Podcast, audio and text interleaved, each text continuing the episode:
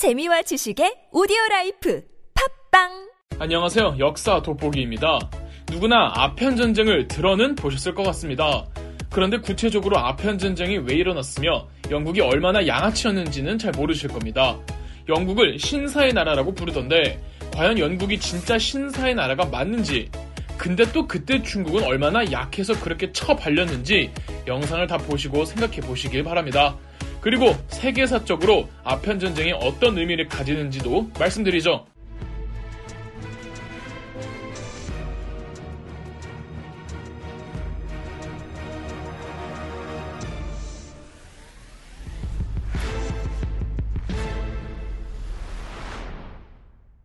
당시 중국은 청나라였습니다.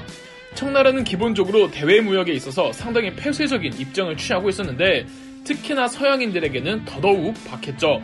신대륙과 신항로 개척 후 유럽의 서양 국가들이 계속 무역을 요구해 오니까 청나라 정부는 광저우 단 한 곳에 항구만 문을 열어 무역을 허용해 주었습니다.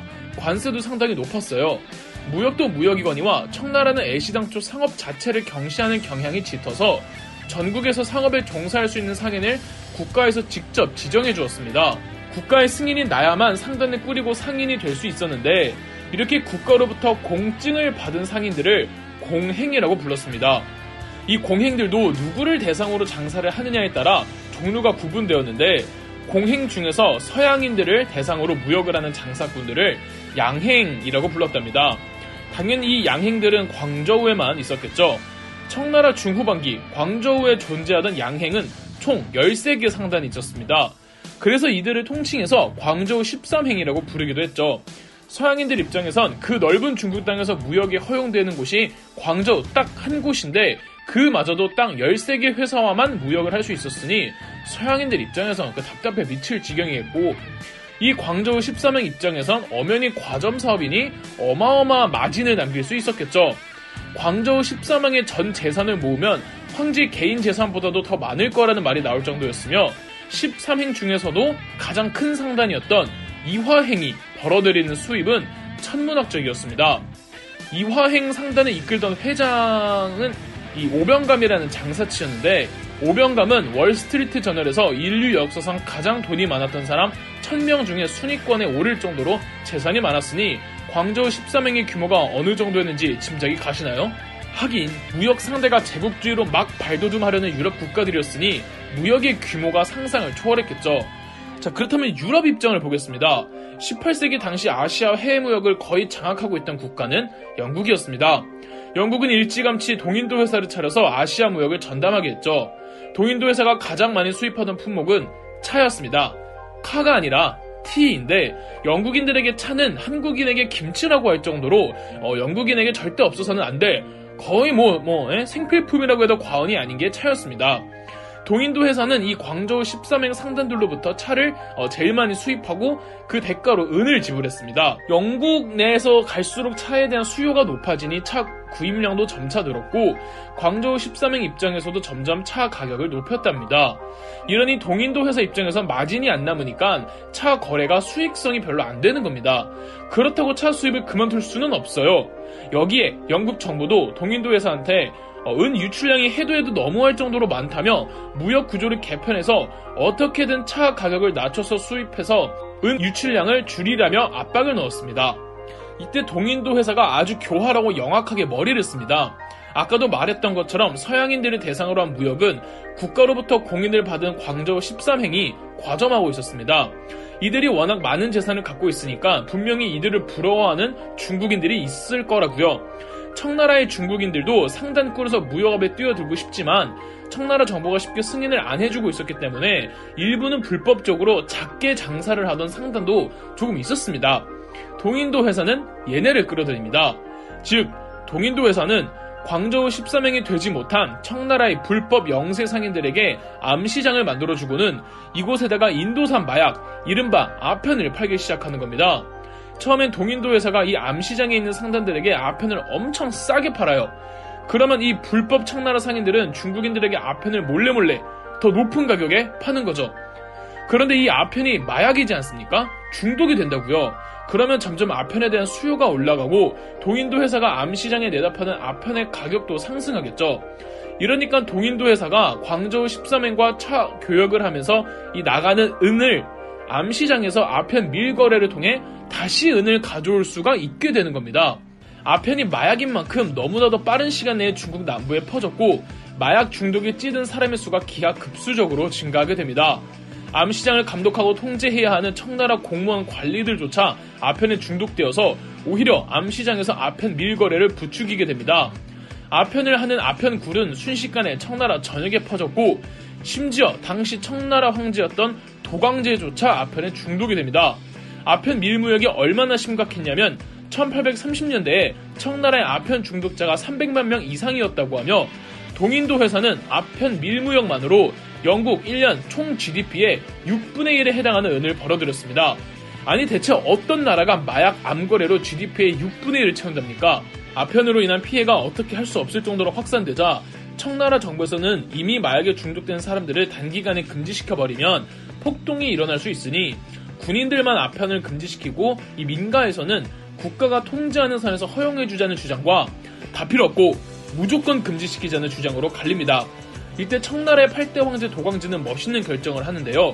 본인도 중독되어 있으니 자기부터 아편을 끊겠다고 선언하며 전 국민 아편 엄금령을 내립니다. 도광제는 여러 신하들의 추천으로 당시 호광 총독이었던 임칙서를 무려 황제를 대리한다는 흠차 대신으로 임명하고는 광저우로 파견합니다. 임칙서는 자신의 친동생이 아편에 중독되어 사망하는 가정사도 있었기 때문에 아편이라면 치를 떨었습니다. 평판이나 인망도 좋아서 흠차 대신으로 발탁된 거죠. 1839년 1월 광저우에 도착한 임칙서는 아편을 소지하는 것만으로도 사형에 처하겠다는 선고를 하고 광저우 14해맹을 내세워 영국의 동인도 회사에 밀무역되고 있는 아편을 당장 반납할 것이며 그렇지 않을 경우 모든 무역을 전면 금지하겠다고 강하게 나섭니다. 당시 광저우에 풀려있던 아편은 무려 2만 상자였는데 동인도 회사는 천 상자만 반납을 한 겁니다. 철저히 조사를 하고 있던 임칙서는 동인도 회사가 밑장 빼기 하고 있다는 걸 밝혀내곤 군대를 동원해서 동인도 회사 직원들 및 영국 상인들이 묵고 있는 호텔을 포위하고 식수와 식량을 전부 차단시켰습니다. 결국 두 손 두발 닫은 동인도 회사는 거래하고 있는 모든 양의 아편을 반납했고 임칙서는 이 아편을 없애는 데만 23일이 걸렸습니다.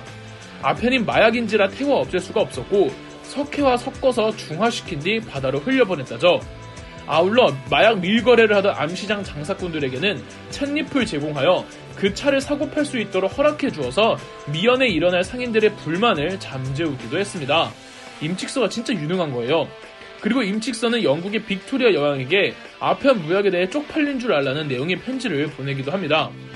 당시 광저우에는 영국 정부가 파견한 찰스 엘리엇이라는 감독관이 있었습니다. 하는 일은 광저우에서 영국 동인도 회사 상단들이 별 문제 없이 교역을 하는지 감독하는 것이었는데 임칙서가 호텔을 포위했을 때 그 안에 있기도 했었습니다. 임칙서가 아편을 전부 몰수해 제거한 이후 그래도 임칙서는 영국인 상인들을 모아다가 무역을 전면 금지할 생각은 없고 아편만 밀무역하지 않겠다고 약속하면 이전으로 돌아가서 정상적으로 찻잎 교육을 진행하자고 먼저 화해의 제스처를 보냈습니다.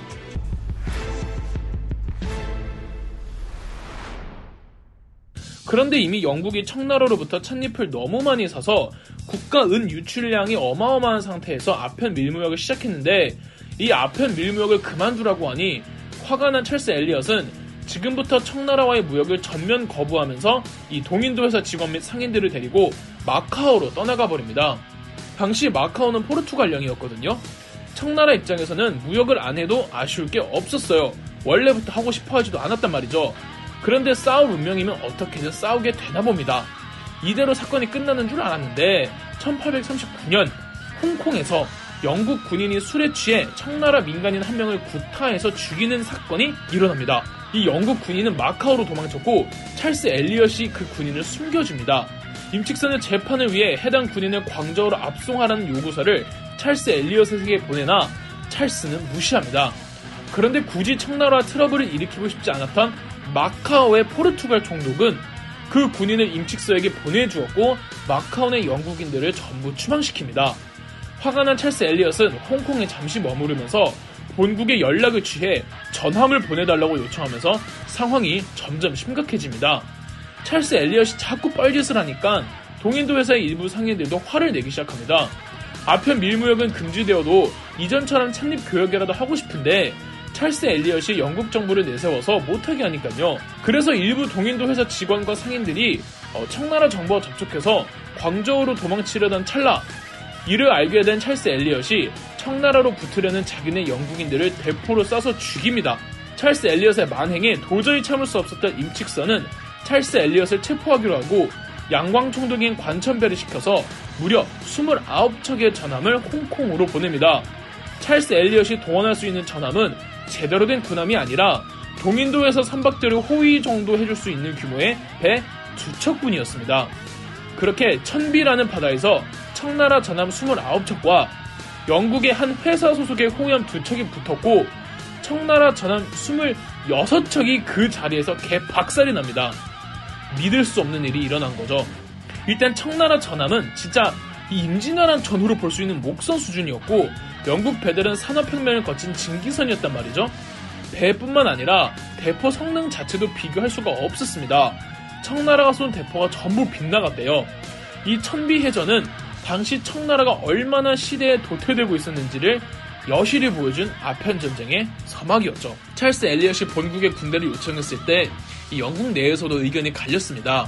잘못은 우리 영국이 했는데 우리는 군대를 파견할 명분이 없다는 반대 측과 영국의 자존심을 지켜야 한다는 찬성 측이 있었는데 의회의 투표 결과 271표 대 262표로 청나라의 47척의 함선을 청나라로 보내기로 합니다. 영국 함대는 1840년 6월 청나라 홍콩에 도착하여 홍콩을 장악한 뒤 광저우로 향하나 이 임칙서가 광저우에서 만반의 준비를 한 채 결사 항전을 벌이자 광저우 공방전에선 영국이 막힙니다. 광저우 함락이 실패한 영국은 1840년 11월 우리나라로 치면 인천 같은 곳인 어, 천진으로 북상하여 수도 베이징을 위협했습니다. 청나라 황제 도광제는 협상으로 잘 해결해 보려고 했으나 협상 시도는 결렬되었고 청 정부는 8기군을 투입하여 해안가의 영국군을 공격시킵니다. 이에 영국 함대는 다시 남하하여 중국의 동남부 해안을 쑥대밭으로 만듭니다.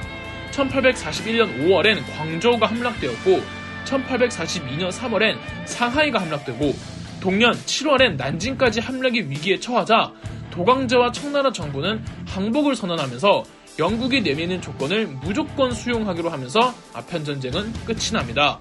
이렇게 난징에서 청나라와 영국 사이에 중국 역사상 최초의 근대적 불평등 조약인 난징 조약이 체결됩니다. 그러니까 중국판 강화도 조약이라고 보시면 돼요. 난징 조약의 결과 청나라의 공행 제도는 폐지되었고 1200만 달러의 배상금을 지불했으며 이 전쟁 배상금 추가적으로 아편 손해배상금으로 이 영국 상인들에게 600만 달러를 배상해야 했습니다. 또 원래 광저우에서만 가능했던 교역이 광저우를 포함해 샤먼, 푸저우, 닝보, 상하이 이렇게 총 다섯 군데로 확정되었습니다. 무엇보다 1842년 이때 홍콩이 영국에 할양됩니다. 이때 영국에 할양된 홍콩은 1997년이 되어서야 중국에 반환되죠. 그래도 서양인들은 아편 전쟁 직전까지는 청나라를 무서워하긴 했는데 아편 전쟁 때 보여준 청나라의 이 형편없는 실력이 뽀록나면서 서양의 여러 국가들이 청나라를 호구로 보기 시작하는 기점이 바로 아편 전쟁이기도 합니다. 아닌 게 아니라 8기군을 포함한 청나라 정규군은 제대로 싸워보지도 않고 도망가거나 싸워도 매번 질 뿐이었거든요. 무기도 심각했고 자 바야흐로 중국 근대사의 시적이었습니다. 참고로 이 당시 한국은 아직까지도 세도 정치기였죠.